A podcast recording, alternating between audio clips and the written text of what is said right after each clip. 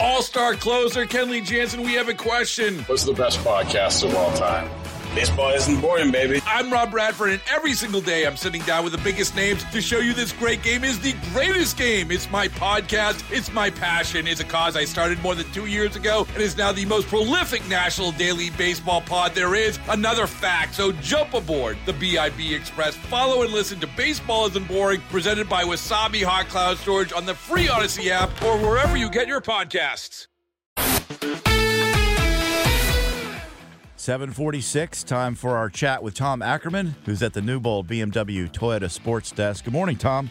Hey, good morning, Scott. How are you, buddy? You feeling good about the Bills today or I'm, what? I'm excited. I mean, they're playing at home. This is going to be an emotional game because it's the same game where Damar Hamlin, you know, almost died on the field because we're playing the Bengals. Uh, I don't know what to expect. They haven't played each other. Uh, um, Josh Allen and Burrow haven't faced each other in the NFL at all. So there's a lot of questions. Yeah, and you know, Burrow went to the Super Bowl last year. This Bengals team is loaded with talent. Uh, they absolutely are capable of winning this game. I think the big key matchup here is those Bengals wide receivers against the Bills secondary. Uh, the Bills secondary is dealing with uh, injuries uh, beyond Damar Hamlin. I mean, they're and they're young, um, and Burrow can throw the ball around. Uh, so, you know, you've got uh, a if lot he of has, things going if he on has there. time to, if he has time, because he's missing three starting offensive linemen. Exactly. So, that. that that's going to be the key is is the fact that you've got to get after that offensive line. And if you're Buffalo, you cannot hold back on a pass rush. Uh, you don't want to leave anybody on an island back there, but you got to make sure that you get Burrow under pressure and make him make quick throws and not get downfield on you.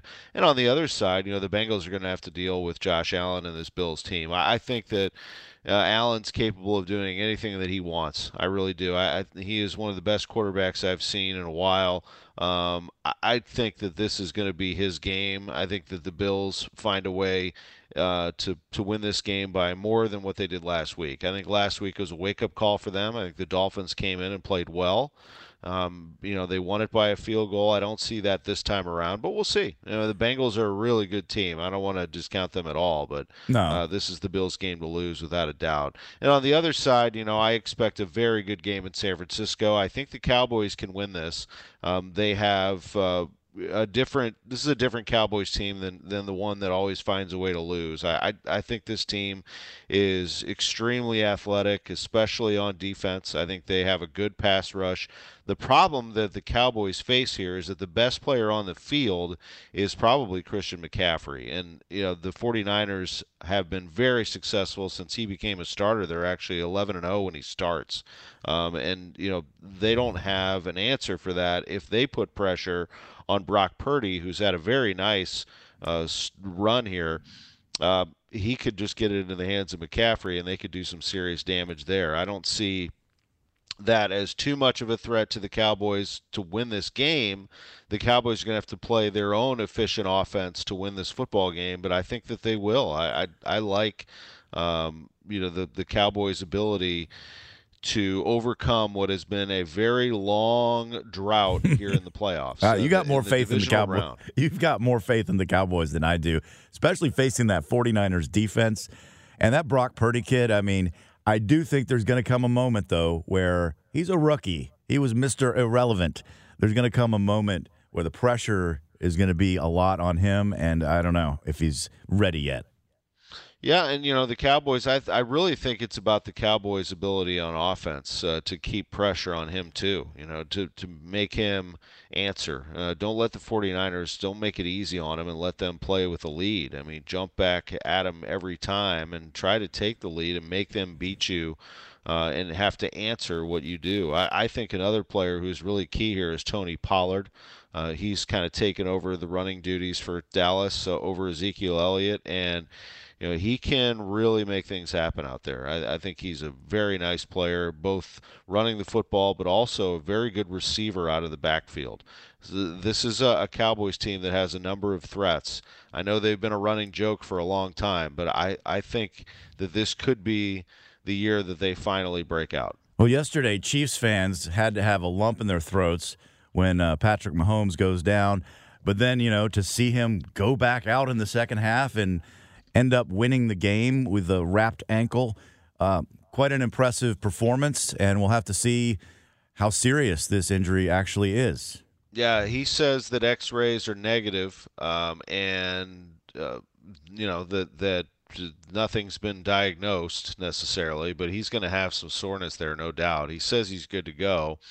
Uh, but you know that is a, a I mean that is, his whole thing is being mobile and being creative. I mean, he's a very good drop back passer, but you know, getting on the run, firing a little shovel pass, the jump pass, which he actually did for the game-winning touchdown uh, to Valdes-Scantling, but other than that, you know, he, he was moving up in the pocket. It's just an unfortunate thing. Uh, the player uh, for uh, Jacksonville, Key, uh, just kind of fell down on him. And, you know, it, it, these things happen in football. And, you know, unfortunately, the player uh, Mahomes is not going to be himself. He's not going to be himself next week either. But as he showed in that game, he found a way to get it done.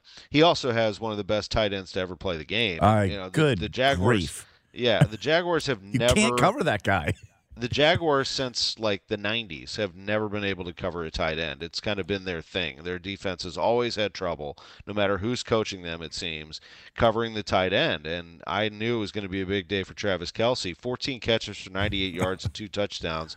Uh, I think the other player next week who will be huge for them is Pacheco. Um, mm. He ran for 95 yards. He was really good. Uh, the Jaguars are not a pushover. I mean, as they showed against the Chargers, they have, and, and Doug Pederson's going to get them into a really good place. This guy knows what he's doing. He's won a Super Bowl. Um, I thought that he would throw everything at the Chiefs because you know he was the Andy Reid protege and learned a lot from his mentor and almost took him down. But uh, unfortunately for the Jaguars, it was just uh, one of the best teams this league has seen in the last decade, the Kansas City Chiefs, and they are in the AFC Championship game. Yeah, you can see in the next few years, uh, Mahomes, Allen, Burrow, Lawrence, those four in the AFC are clear cut above the rest. It's going to be quite interesting to see uh, how many each one gets to in terms of Super Bowls. Yeah, um, I agree. Yeah, well, I got my tickets, Tom, to Tuesday night's game at Enterprise between the St. Louis Blues and the Buffalo Sabres. I'm excited about that. And I was just reading some scuttlebutt about Ryan O'Reilly. Uh, somebody was posing the idea that he might be traded this season? Maybe the Maple Leafs might be interested. You heard anything well, about that? That's been out all year, I think, because not that specifically, but I think that's been out all year because of his contract situation. Mm-hmm. You know, mm-hmm. this is the last year of his contract, and you know, depending on how the Blues are, do you want to get something for him? I think that's really the number one question here: is are the Blues buyers or sellers? It's something that gets tossed around every single day. Today they are this, today they are that. Uh, now that they lost to the Blackhawks five to three, I would imagine that fans are buzzing that the team is a seller once again. They're tenth in the Western Conference. They can't seem to. Uh, actually, they're eleventh, and they can't seem to make a climb uh, every time you think they've got a little something going, they lose to one of the worst teams in hockey, Chicago, and you know they gave up two early goals, and the rest is history. Uh, so they're not able to recover last night, and I don't know if they can recover this season or not. I mean, I've said all along that I like this Blues team. I, I, I find them at times entertaining, but I also find them at teams very frustrating. And so to me, that's the definition of a mediocre team. They're not a great hockey team. Are they a team that could sneak into the playoffs? Absolutely. But if they find themselves in a situation where they need to deal O'Reilly and Tarasenko uh, they may have to do that just to get something back and get themselves prepared for next season and beyond. I don't see the Blues ever tanking like the Blackhawks are doing. I see the Blues making sure that they have a solid foundation and they, they have some good young players under contract. Thomas and Kyrou come to mind. Colton Parayko's had some struggles uh, back on the blue line. The Blues have an issue in front of them though, and that is what I mentioned from the get-go: is who are they and and where are they in terms of the standings? Can they stay afloat until the trade deadline and then swing a deal in their favor, or are they going to have to deal off some of these players to get young talent back? Yeah, uh, a team that's not playing mediocre right now is the Billikens men's team. Yeah, it's been awesome. Uh, they've won five straight. This is the best start in the A10 under Travis Ford after really a bad non-conference. I mean, they had a couple of nice wins in there, but otherwise, losing to SIUE when you're up 18 puts a bad taste in your mouth. Now they come roaring back here after losing to UMass and giving up 90 points. They have locked it down, but not only defensively, offensively, Scott, they have really started to share the basketball. I thought one of the significant developments for this team was losing Yuri Collins in the George Washington game. He did not play because of an illness. What they found was they can still win without him and they can distribute the basketball efficiently and play a smart offensive set every single time, unless they're running, uh, to get themselves buckets. And they have done that now. And now they found another scorer. And this is what we were kind of hoping is that Sincere Parker would become that next option from the outside. This kid was a first team All American in junior college. He can bury the three. He had 20 points yesterday. Billikens win over LaSalle 84-71. Now they're 6 and 1 in the league. They're going to have to win this league to make the NCAA tournament. They're going to have to win the A10 tournament. There are no guarantees in this A10. Right now, yeah. as it stands, it's a one bid league. All right, what's coming up at 10 o'clock?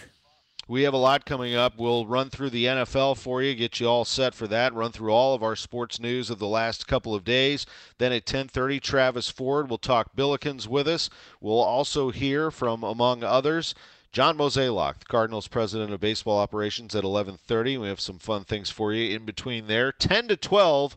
Sports on a Sunday morning on KMOX. All star closer Kenley Jansen, we have a question. What's the best podcast of all time? Baseball isn't boring, baby. I'm Rob Bradford, and every single day I'm sitting down with the biggest names to show you this great game is the greatest game. It's my podcast, it's my passion, it's a cause I started more than two years ago, and is now the most prolific national daily baseball pod there is. Another fact, so jump aboard the BIB Express. Follow and listen to Baseball Isn't Boring, presented by Wasabi Hot Cloud Storage on the free Audacy app or wherever you get your podcasts.